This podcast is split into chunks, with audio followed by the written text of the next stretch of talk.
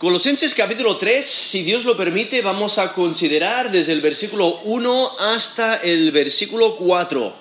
Colosenses 3, del 1 al 4. Si eres de Cristo, vive con el enfoque puesto en las cosas celestiales. Si eres de Cristo, vive con el enfoque puesto en las cosas celestiales. Aquí, Colosenses capítulo 3, quiero leer el texto desde el versículo 1 al versículo 4. Dice, si pues habéis resucitado con Cristo, buscad las cosas de arriba, donde está Cristo sentado a la diestra de Dios. Poned la mira en las cosas de arriba, no en las de la tierra porque habéis muerto y vuestra vida está escondida con Cristo en Dios.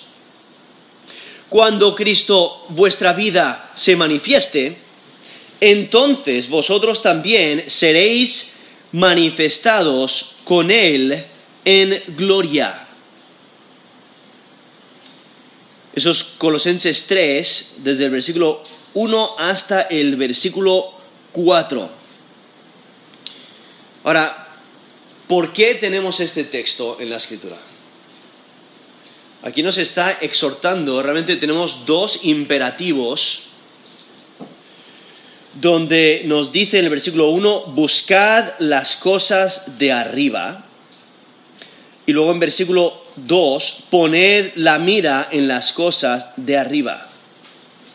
Son dos mandatos donde nos está mandando a mirar a Cristo. Ten la perspectiva correcta. Y el enfoque en el versículo 2 es no en las de la tierra. O sea, pon tu perspectiva en las cosas celestiales. Mira a Cristo y no en las cosas temporales, no en las cosas físicas, no en las cosas de esta tierra lo cual abarca muchas diferentes áreas, ¿no? Pero este texto eh, lo tenemos aquí para ayudarnos a no buscar las cosas de este mundo. Esa es la razón por la que tenemos este texto. Es porque eso es exactamente lo que muchas veces hacemos. Buscamos y nos afanamos por conseguir dinero, por conseguir trabajo, quizás educación o prestigio, o buscamos y nos afanamos por conseguir la eh, popularidad, familia, amigos, propiedades, posesiones, salud, etc. Muchas veces nos sometemos al pecado, nos sometemos a nuestros deseos pecaminosos, fácilmente desobedecemos a Dios, rápidamente descuidamos nuestra relación con Dios. Y es porque no pensamos en las cosas celestiales. Es porque no valoramos el Evangelio, no valoramos el futuro que nos espera. Estamos demasiado aferrados a este mundo y a sus deseos. Y, y nos dejamos vencer por Satanás. Nos dejamos vencer por el pecado, por esos deseos malignos que, tenemos dentro, ¿no? nuestra naturaleza pecaminosa y nos aferramos a los deseos de este mundo. Nos enfocamos en los placeres, en, todo lo que el mundo ofrece, en toda esa brillantina. ¿no? Es como a un niño, a un niño pequeño, tiene una moneda que tiene valor y le ofreces algo que brilla y rápidamente te lo cambia. Sí, sí, sí, yo te lo cambio. He escuchado de hermanos mayores aprovechándose de sus hermanos menores, porque los, hermanos mayores, pues, gastan todo lo que tienen, ¿no? Pero los niños, los niños pequeños no, saben el valor de las monedas, ¿no? Y quizás tienen una hucha llena de monedas y y, rápidamente sus hermanos mayores se aprovechan y dicen, mira, te lo cambio, te cambio esto, mira, eh, mira esta piedra que he encontrado, qué bonita que es, ¿no? ¿Has visto qué color tiene, cómo refleja la luz? O este cristal roto que acabo de encontrar y, que ha sido, eh, eh, no sé, pulido. y, entonces intenta, intenta hacer el trueque, ¿no? El cambiar. He escuchado de, de hermanos mayores que dicen, mira, esta moneda que yo tengo es mucho más grande que la que tú tienes. ¿Has visto qué, grande es? Especialmente, y, las monedas, pues muchas veces el tamaño no, significa el valor. ¿No?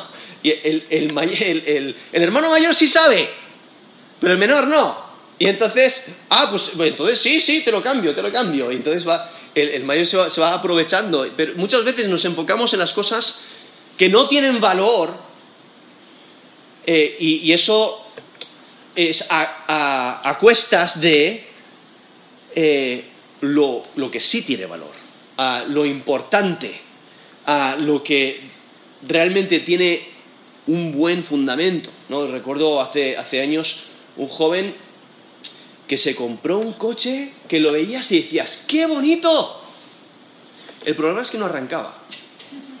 O sea, era muy bonito en el exterior, un, rojo así vivo, intenso, recién pintado, pero el motor no servía. Y, le dijimos, pero ¿por qué invertiste tanto dinero en un coche que no, no, que, no se puede manejar, que no se puede conducir? Y dice, pero ¿has visto qué bonito? Digo, sí, es muy bonito, pero no arranca. O sea, hay, hay un problema y muchas veces hacemos eso con la vida. Nos enfocamos en lo que brilla, en lo bonito y descuidamos lo que realmente tiene valor. Y por ahí el apóstol Pablo, inspirado por Dios, nos dice, mira, quitar la, vida en las cosas que tenéis a vuestro alrededor, en, eso que brilla, en eso bonito, en eso que está pintado y, tiene unos colores muy llamativos y te atrae la atención. No, quita la mirada de eso. Eso no tiene valor. Pon tu mirada en las cosas celestiales. Pon tu mirada en Cristo. Porque eh, aquí vemos como el apóstol Pablo recuerda a los creyentes que si eres creyente, tienes una nueva vida, tienes una identidad con Cristo, en Cristo. Y es que los creyentes, por la fe, se identifican con Cristo en su muerte como nos dice Colosenses 2.20, pues habéis muerto con Cristo, ¿no? Eh, nos identificamos con Cristo en su muerte, en su sepultura y su resurrección, como nos dice Colosenses 2.12, sepultados con Él en el bautismo, en el cual fuisteis también resucitados con Él, mediante la fe en el poder de Dios que le levantó de los muertos. Entonces nos identifiquemos con Cristo en su muerte, su sepultura y su resurrección. Y por ello ahora tenemos vida, vida en Él. Pero es una vida que aún no se puede ver, pero se manifestará. Se manifestará cuando Cristo retorne. Eso es el, enfoque que nos dice el versículo 3 y 4, cuando dice, porque habéis muerto y vuestra vida está escondida con Cristo en Dios. Cuando Cristo vuestra vida se manifieste, entonces vosotros también seréis manifestados con Él en gloria. Entonces, basándose en el Evangelio, basándose en la fe, en que hemos muerto y resucitado con Cristo, por ello debemos de mantener los ojos, la mirada, la atención en las cosas celestiales. Y aunque el creyente continúa su vida sobre la tierra, Cristo le capacita para una nueva manera de vivir. Por ello los intereses del creyente cambian. Y cambian para centrarse en Cristo y los intereses de Cristo. Y es que cada creyente debe de buscar las cosas que pertenecen al reino celestial donde Cristo reina.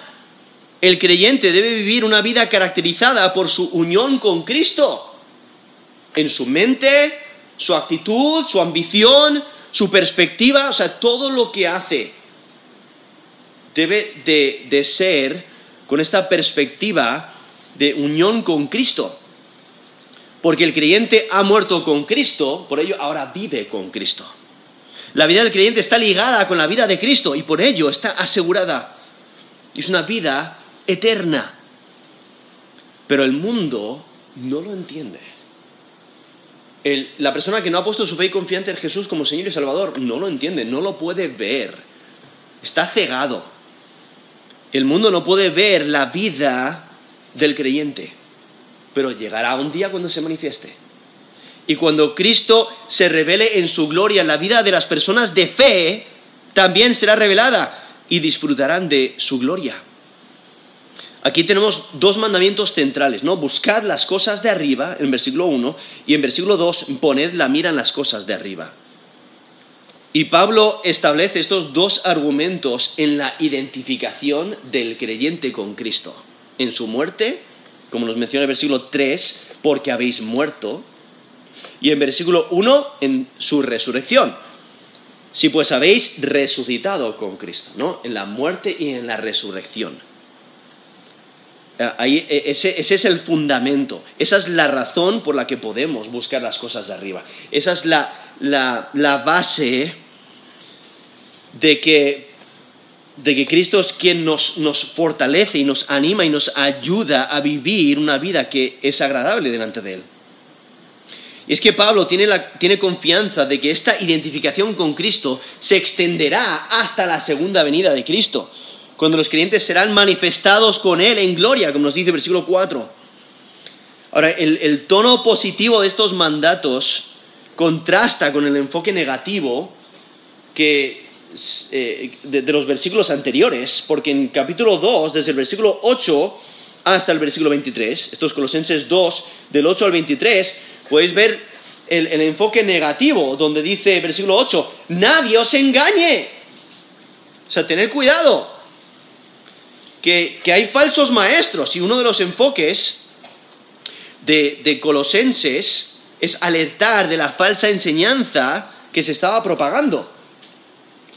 Por ello hay en versículo 8, en Colosenses 2.8, nadie os mirad que nadie os engañe por medio de filosofías y huecas sutilezas, según las tradiciones de los hombres, conforme a los rudimentos del mundo y no según Cristo. Y en versículo 8, perdón, versículo eh, versículo 16. Dice, por tanto, nadie os juzgue en comida o bebida o en cuanto a días de fiesta, luna nueva o días de reposo. O versículo 18, nadie os prive de vuestro premio, afectando humildad y culto a los ángeles, entremetiéndose en lo que no ha visto, vanamente hinchado por su propia mente carnal. O sea, las cosas de arriba contrastan con las cosas de esta tierra. Y parte de las cosas de esta tierra, es esa falsa enseñanza que los falsos maestros están intentando introducir, están intentando engañar a los creyentes a seguir sus reglas. Y por ello, aquí eh, eh, esta, esta carta a los colosenses intenta animar a los creyentes a resistir la falsa enseñanza, a rechazar esas influencias religiosas, a rechazar la falsa enseñanza y esos intentos propios por santificarse. ¿Cómo? Por medio de los ritos, por medio de, intentar ganar mérito, como nos dice capítulo 2, versículo 20 al 23.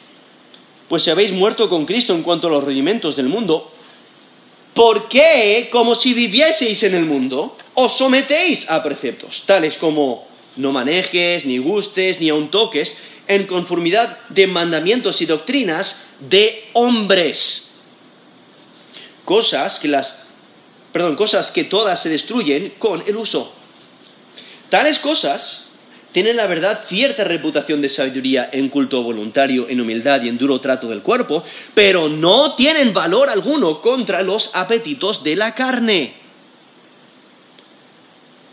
Entonces los creyentes deben de de rechazar estos intentos propios por santificarse. ¿no? He leído ahí eh, Colosenses 2 del 20 al 23. Lo que Colosenses, eh, esta, esta carta a los Colosenses se enfoca es que en Cristo están los tesoros de la sabiduría. En Cristo estás completo. Como nos dice Colosenses 2.10, vosotros estáis completos en Él que es la cabeza de todo principado y potestad. O sea, el creyente está completo en Cristo. En Colosenses 2.3, hablando de Cristo, dice, en quien están escondidos todos los tesoros de la sabiduría y del conocimiento. O sea, en Cristo están los tesoros de la sabiduría. ¿Quieres tener un conocimiento de lo espiritual? Busca a Cristo. Él, en Él eh, estás completo. Y es que la, experiencia pasada de haber muerto y resucitado con Cristo es el fundamento de este nuevo estatus. Este nuevo estatus del pueblo de Dios. Esta identidad es real, esta identidad es segura. Aunque está escondida por el momento, será manifestada en el futuro. Y lo que refleja es una tensión en el de ya es una realidad, pero aún no se ha completado. ¿no? Se completará por completo en el futuro. Y por ello el apóstol Pablo está haciendo un llamado a los creyentes a que se den cuenta de su estatus en Cristo, que están muertos a los elementos del mundo y vivos con Cristo y destinados para la gloria.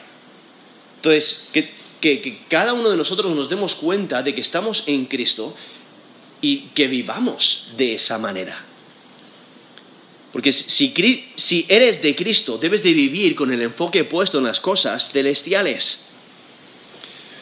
Por ello aquí en Colosenses 3, versículo 1 dice, si pues habéis resucitado con Cristo, buscad las cosas de arriba, donde está Cristo sentado a la diestra de Dios. Y es que Pablo saca conclusiones positivas de esos principios teológicos que usó en el capítulo 2 para advertir sobre los falsos maestros. Esa idea de que habéis resucitado con Cristo implica la obra de Dios. Dios es quien lo ha hecho. Y corrige esa falsa idea de que los esfuerzos humanos te pueden llevar a Dios o te pueden acercar a Dios. Esas reglas de los falsos maestros son cosas del mundo. No pueden dominar la naturaleza pecaminosa.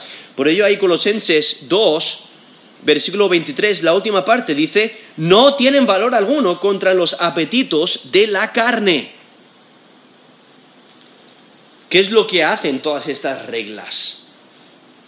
Nos dice capítulo 2, versículo 19, no haciéndose de la cabeza. ¿Quién es la cabeza? Cristo es la cabeza. Nos lo dice el versículo 10. Vosotros estáis completos en Él, que es la cabeza de todo principado y potestad. Pero ¿qué hacen estas reglas? Esta falsa enseñanza te separa de la cabeza, te separa de Cristo. Estas reglas sirven para separar a los creyentes de la cabeza, quien es la verdadera fuente de fortaleza. Por esa razón, los creyentes deben de enfocarse en las cosas de arriba. ¿Por qué? Porque ahí es donde está Cristo. Y por ello vemos aquí el apóstol Pablo que, usa una oración condicional. Si notáis, dice, sí, pues habéis resucitado con Cristo. Pero el apóstol Pablo asume la condición. Asume que son creyentes. Aunque lo que requiere es que cada creyente, cada lector, cada oyente asienta, diga, sí, yo he resucitado con Cristo. Sí, yo he puesto mi fe y confianza en Jesús como Señor y Salvador. Y lo que el apóstol Pablo está haciendo es, es recordando al creyente, haciendo ese recordatorio, que el creyente ya no pertenece al reino de las tinieblas. Ese reino que intenta dominar sino que el creyente pertenece al reino de la luz, donde Cristo es Señor soberano. Y, por ello el, reino de las tinieblas ya no, ya no domina, ya no tiene control. E, es, la, es la, idea de que si, si tú dejas de trabajar en un sitio, en un lugar, eh, y te vas a trabajar a otro lugar, no tienes que presentarte al primer lugar a la hora de trabajo. ¿no? Vamos a decir, si, trabajabas en un, supermercado antes y ahora trabajas eh, como un, profesor, por ejemplo, en una escuela, pues no tienes que llegar al supermercado a la hora de, apertura, porque ya no trabajas ahí. Ya no te pueden echar del trabajo. Eh, no te van a pagar. Ya no perteneces a ese lugar. Ahora trabajas en la escuela, por ejemplo, ¿no? en otro lugar. O podemos pensar en, un, en un, alquiler. ¿no? Si antes alquilabas eh, un piso y te mudas a otro, no tienes que volver a pagar el, alquiler anterior. Te has mudado, ¿no?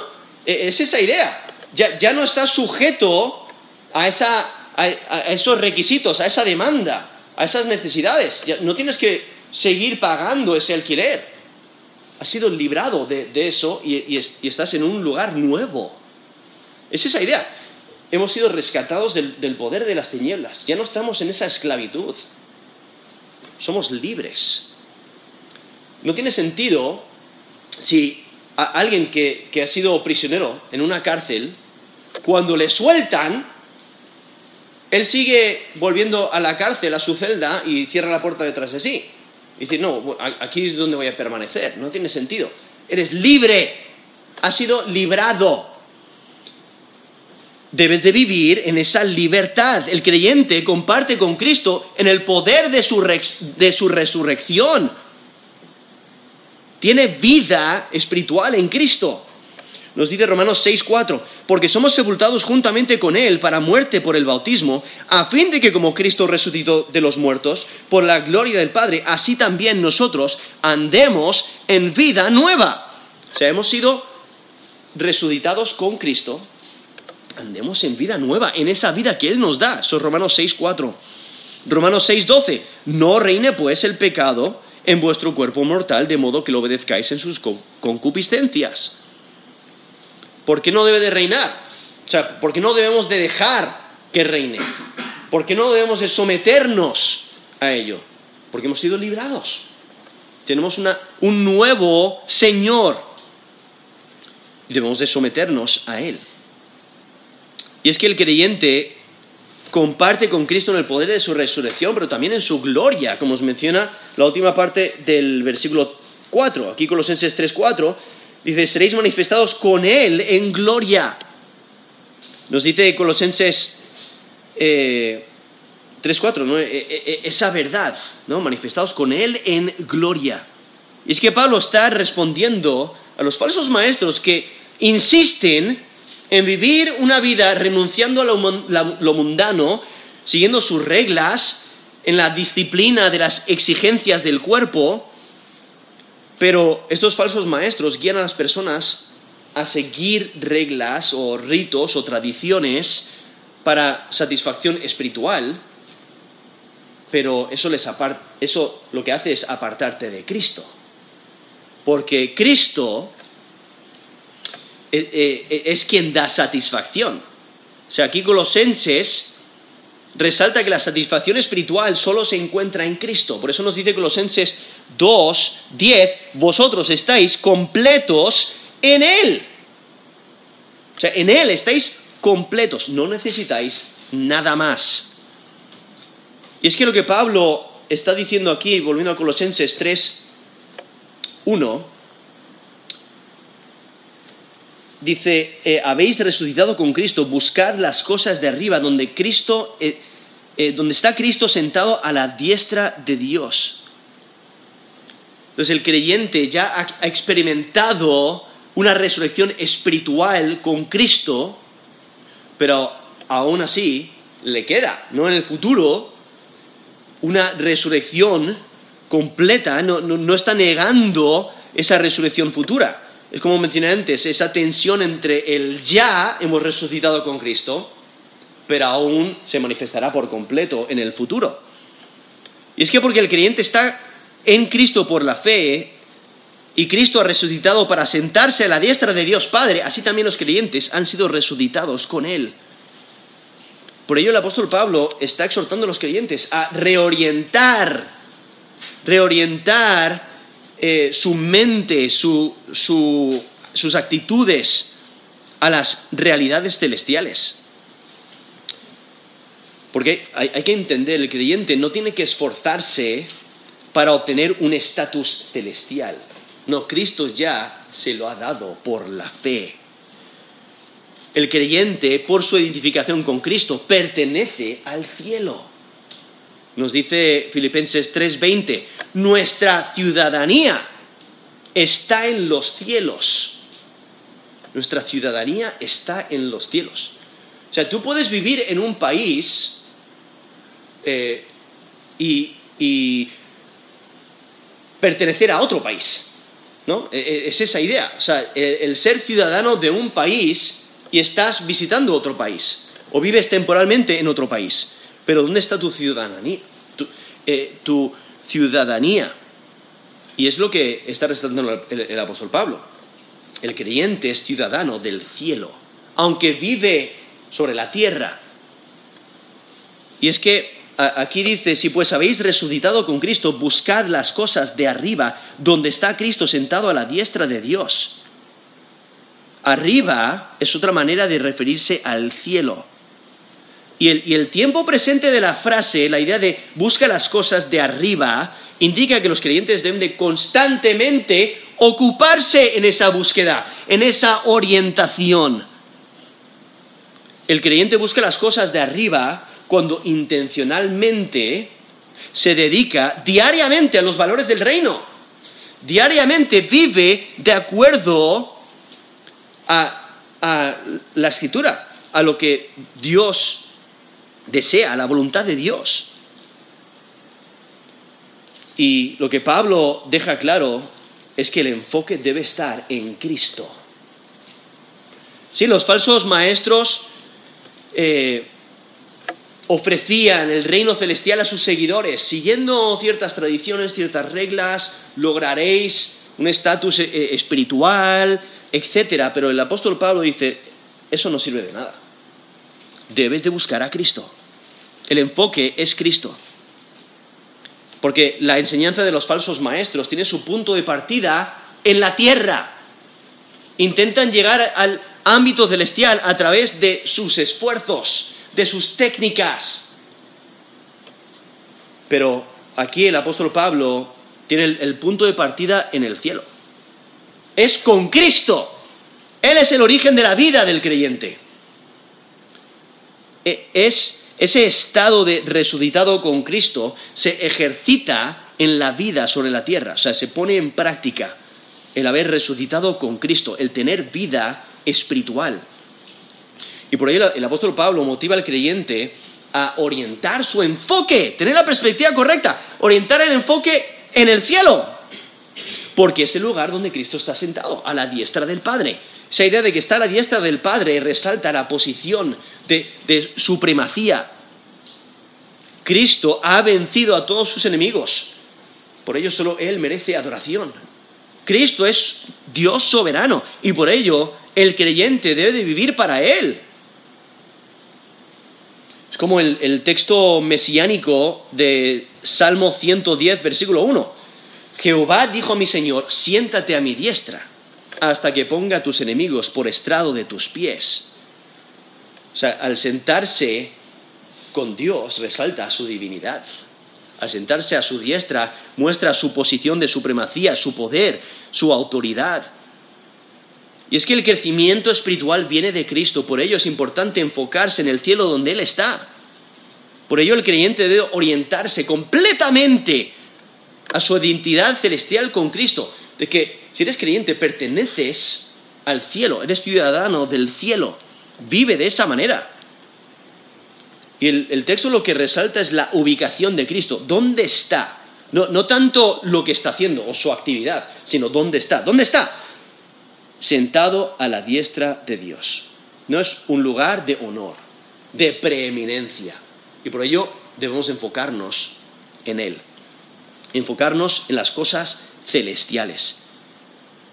Y, para enfatizar la importancia de tener esta perspectiva celestial, aquí en el versículo 2 repite la esencia del mandato cuando dice, poned la mira en las cosas de arriba, no en las de la tierra. O sea, la, la búsqueda de las cosas celestiales debe de impactar la perspectiva del creyente en toda área de su vida. Y por ello el apóstol Pablo enfatiza la, orientación de la voluntad. Porque ese, ese término ahí traducido mira, cuando dice poned la mira, es un término que tiene la idea de dirigir la atención y el pensamiento. Va más allá de que solamente mirar, eh, sino que miras con intención. No es una mirada neutral, no, sino que estás mirando con voluntad e indica la actitud que está detrás y tiene parte en, la búsqueda. ¿no? Por eso en versículo 1 dice, buscad las cosas de arriba. Y ahora dice, poned la mira en las cosas de arriba. ¿no? Que esa actitud, esa voluntad esté dirigida hacia las cosas de arriba. Y otra vez usa el tiempo presente. Sugiere un hábito. Es algo que haces constantemente si eres creyente. Poned la mira en las cosas de arriba, no en las de la tierra. O sea, el creyente debe continuamente dirigir su atención y su pensamiento al cielo. Y esto implica una transformación, una transformación de la mente en obediente sumisión a Dios, como encontramos en Romanos 12, Romanos 12 del 1 al 2. Dice, así que hermanos, os ruego por las misericordias de Dios que presentéis vuestros cuerpos en sacrificio vivo, santo, agradable a Dios, que es vuestro culto racional no os conforméis a este siglo, sino transformaos por medio de la renovación de vuestro entendimiento, para que comprobéis cuál sea la buena voluntad de Dios agradable y perfecta. Son Romanos 12 del 1 al 2. vemos esa transformación, la transformación de la mente, esa obediencia, esa, sumisión a Dios. esa es la idea. Y entonces tienes una, una mente transformada diriges tu atención y el pensamiento al cielo, es, un hábito constante y por ello vives de acuerdo a ello. Eso impacta tu vida. Y por ello aquí dice, poned la mira en las cosas de arriba, no en las de la tierra. O sea, los falsos maestros están preocupados con las cosas de la tierra, a expensas de las cosas de arriba. Realmente es irónico, porque los falsos maestros te, dicen, sí, sí, sí, eh, te vamos a llevar un paso más cerca, ¿no? A lo espiritual, a, visiones, e, e, etc. Y dicen que, su enfoque está en las cosas de arriba y se jactan de ello, que te pueden llevar a un cierto estatus espiritual cuando tienen el enfoque incorrecto, que no les va a llevar allí. Y por ello el apóstol Pablo responde que al jactarse de sus visiones, realmente se están desligando de Cristo. Y los falsos maestros lo que realmente están haciendo es enfocándose en las cosas del mundo. Por ello, dice en Colosenses 2, del 18 al 19, nadie os prive de vuestro premio, afectando humildad y culto a los ángeles, entrementiéndose en lo que no ha visto vanamente hinchado por su propia mente carnal, no haciéndose de la cabeza, en virtud de quien todo el cuerpo, nutriéndose y uniéndose por las coyunturas y ligamentos, crece con el crecimiento que da Dios. O sea, las cosas de arriba están ligadas a Cristo. Reflejan los valores del reino de Cristo, ese reino que Cristo ha inaugurado. Realmente el contraste que vemos aquí entre las cosas de arriba y las cosas de la tierra es comparable a lo que es, la, carne y el espíritu. Por ello, rechazar las cosas de la tierra sería rechazar los deseos mundanos. Y el creyente debe rechazar las prácticas que no reconocen la soberanía de Cristo. Porque los, falsos maestros, ¿qué es lo que hacen? Solo piensan en lo terrenal en Filipenses 3, del 12 al 21. Filipenses 3, del 12 al 21 dice, no que lo haya alcanzado ya, ni que ya sea perfecto, sino que prosigo por ver si logro asir aquello para lo cual fui también asido por Cristo Jesús. Hermanos, yo mismo no pretendo haberlo ya alcanzado, pero una cosa hago, olvidando ciertamente lo que queda atrás y extendiéndome a lo que está delante, prosigo la meta, al premio del supremo llamamiento de Dios en Cristo Jesús. Así que, todos los que somos perfectos, en esto mismo sintamos, y si otra cosa sentís, esto también os lo revelará Dios. Pero en aquello que hemos llegado, sigamos una misma regla, sintamos una misma cosa. Hermanos, sed imitadores de mí y mirad a los que así se conducen según el ejemplo que tenéis en nosotros. Porque por allí andan muchos, de los cuales os dije muchas veces, y aún ahora lo digo llorando, que son enemigos de la cruz de Cristo, el fin de los cuales será perdición, cuyo Dios es el vientre, cuya gloria es su vergüenza, que solo piensan en lo terrenal. Entonces un, hace un contraste y dice, más nuestra ciudadanía está en los cielos, de donde también esperamos al Salvador, al Señor Jesucristo, el cual transformará el cuerpo de la humillación nuestra para que sea semejante al cuerpo de la gloria suya, por el poder con el cual puede también sujetar a sí mismo todas las cosas. Eso es Filipenses 3, desde el versículo 12 al 21. Viendo esos falsos maestros que solo piensan en lo terrenal, viven su vida de esa manera en contraste con aquellos que tienen una ciudadanía celestial, que buscan las cosas celestiales. Y por ello está eh, este imperativo. Poned la mira en las cosas de arriba, no en las de la tierra. O sea, enfócate en lo celestial. Y el versículo 3, vemos el razonamiento, dice, porque habéis muerto. ¿Muerto cómo? Muerto con Cristo porque habéis muerto y vuestra vida está escondida con Cristo en Dios. El apóstol Pablo ahora funda sus imperativos recurriendo a, la teología, ¿no? El creyente ha muerto espiritualmente con Cristo. Nos lo menciona ahí Colosenses 2.20, pues habéis muerto, si habéis muerto con Cristo, ¿no? Eh, eh, enfatizando esa idea, que el, creyente ha muerto con Cristo por la fe. Y por ello los creyentes han sido liberados del poder del pecado, liberados de los poderes malignos, liberados de, la ley. Por su unión con Cristo, los creyentes disfrutan de seguridad espiritual, perdón de pecados y protección de las potestades malignas. Nos dice Colosenses 2, del 12 al 15, sepultados con Él en el bautismo en el cual fuisteis también resucitados con él mediante la fe en el poder de Dios que le levantó de los muertos, y a vosotros estando muertos en pecados y en la incircuncisión de vuestra carne, os dio vida juntamente con él, perdonándoos todos los pecados, anulando el acta de los decretos que había contra nosotros, que nos era contraria, quitándola de en medio y clavándola en la cruz, y despojando a los principados, y a las potestades los exhibió públicamente, triunfando sobre ellos en la cruz. Esos Colosenses 2 del 12 al 15. O sea, los creyentes disfrutan de seguridad espiritual, disfrutan de perdón de pecados, disfrutan de protección de las potestades malignas. Y, es que lo que hay que recordar es que la muerte y la resurrección de Jesucristo son, son esenciales esenciales para el Evangelio.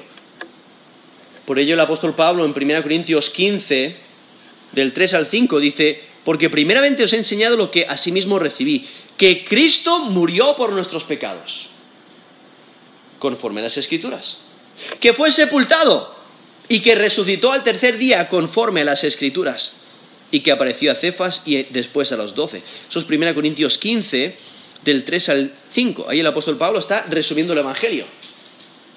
¿Cómo se resume? Muerte, sepultura y resurrección de Jesucristo.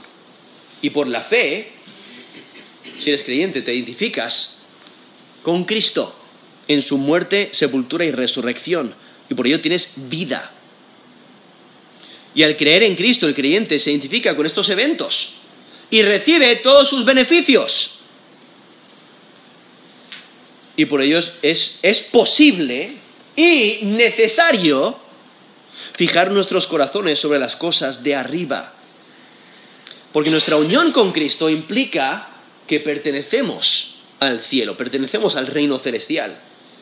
Nuestra unión con Cristo nos provee el poder para vivir una vida nueva. Y es que el tiempo presente de, este texto, eh, eh, en el tiempo presente, la identidad real del, del creyente está escondida. Dice, porque habéis muerto y vuestra vida está escondida con Cristo en Dios. O sea, en el tiempo presente, ahora mismo, nuestra identidad está escondida. ¿No? Cuando caminamos por la calle, pues físicamente nos vemos como el resto de las personas. Pero hay una gran diferencia en nuestro interior. Somos herederos celestiales. Somos ciudadanos del cielo. Y el versículo 4 nos menciona que esa realidad que aún no se ve, que es interna, se hará manifiesta, se manifestará en el futuro. Entonces, de la, misma manera que las realidades del cielo aún no se pueden ver, la vida del creyente aún no se puede ver. Aunque no nos vemos diferentes de aquellos que nos rodean, nuestra conducta debe ser diferente.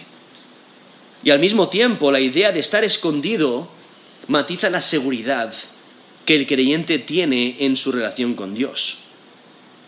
Como nos dice Colosenses 1.5, a causa de la esperanza que os está guardada en los cielos. Eso es Colosenses 1.5. O sea, esa seguridad de salvación, guardados, seguros. El creyente tiene seguridad en su relación con Dios por su fe en Cristo como Señor y Salvador. Y lo que el texto resalta es el vínculo inquebrantable entre el creyente, Cristo y Dios. El creyente tiene seguridad esperando el cumplimiento del plan de Dios. Por eso dice, porque habéis muerto y vuestra vida está escondida con Cristo en Dios. No hay esa, esa seguridad. Por el momento está escondida, pero se, se manifestará, como nos dice el versículo 4 cuando Cristo vuestra vida se manifieste, entonces vosotros también seréis manifestados con Él en gloria. Esa idea de, manifestar e, es, es, la idea de dar a conocer, de volverse visible, ¿no? Tiene su contraparte con el versículo 3 cuando dice escondida. Por el momento está escondida, pero se hará manifiesta, se manifestará. Y Pablo repite esas dos palabras, vuestra vida. Ahí en versículo 3 y en versículo 4, vuestra vida. Y lo que hace es identificar quién es la vida. ¿Quién es? Cuando Cristo, vuestra vida, se manifieste. No, resalta esa idea de, de que Cristo es quien nos da la vida. En Él tenemos vida. Él es la vida. Y por ello vivimos. Si Él vive, nosotros vivimos y Él vive eternamente, entonces tenemos vida eterna. Y Gálatas 2.20 dice, con Cristo estoy juntamente crucificado, ya no vivo yo, mas vive Cristo en mí. Y lo que ahora vivo en la carne, lo vivo en la fe del Hijo de Dios, el cual me amó y se entregó a sí mismo por mí. Eso es Gálatas 2.20, o sea, Él vive en mí. O Filipenses 1.21, porque para mí el vivir es Cristo y el morir es ganancia. Sus Filipenses 1:21. Y es que la vida y el destino del creyente están vinculados con Cristo.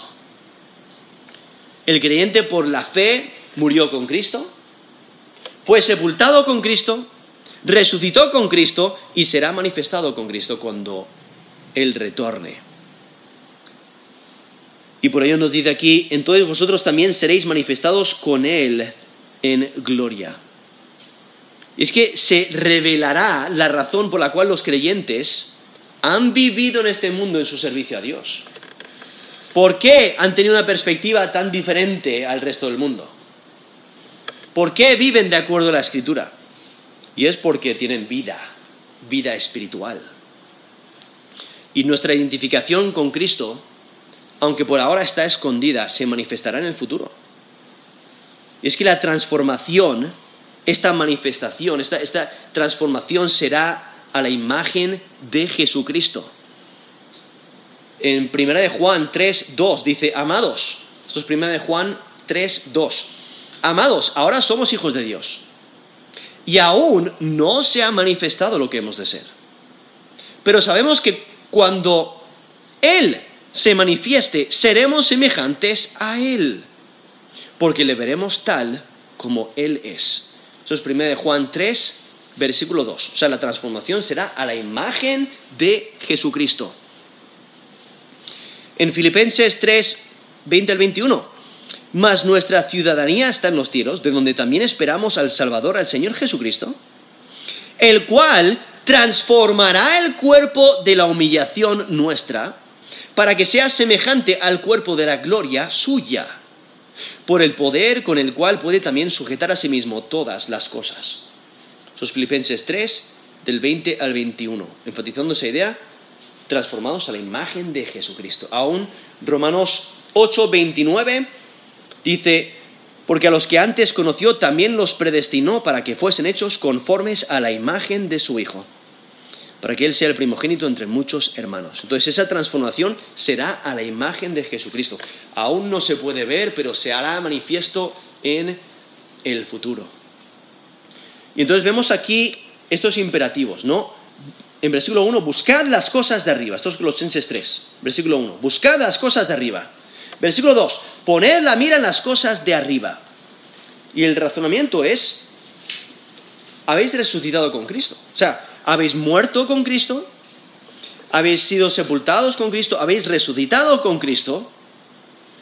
Entonces vivir para Cristo, vivir con el enfoque en Cristo. Y esa vida que tenéis en interior se hará manifiesta en el futuro.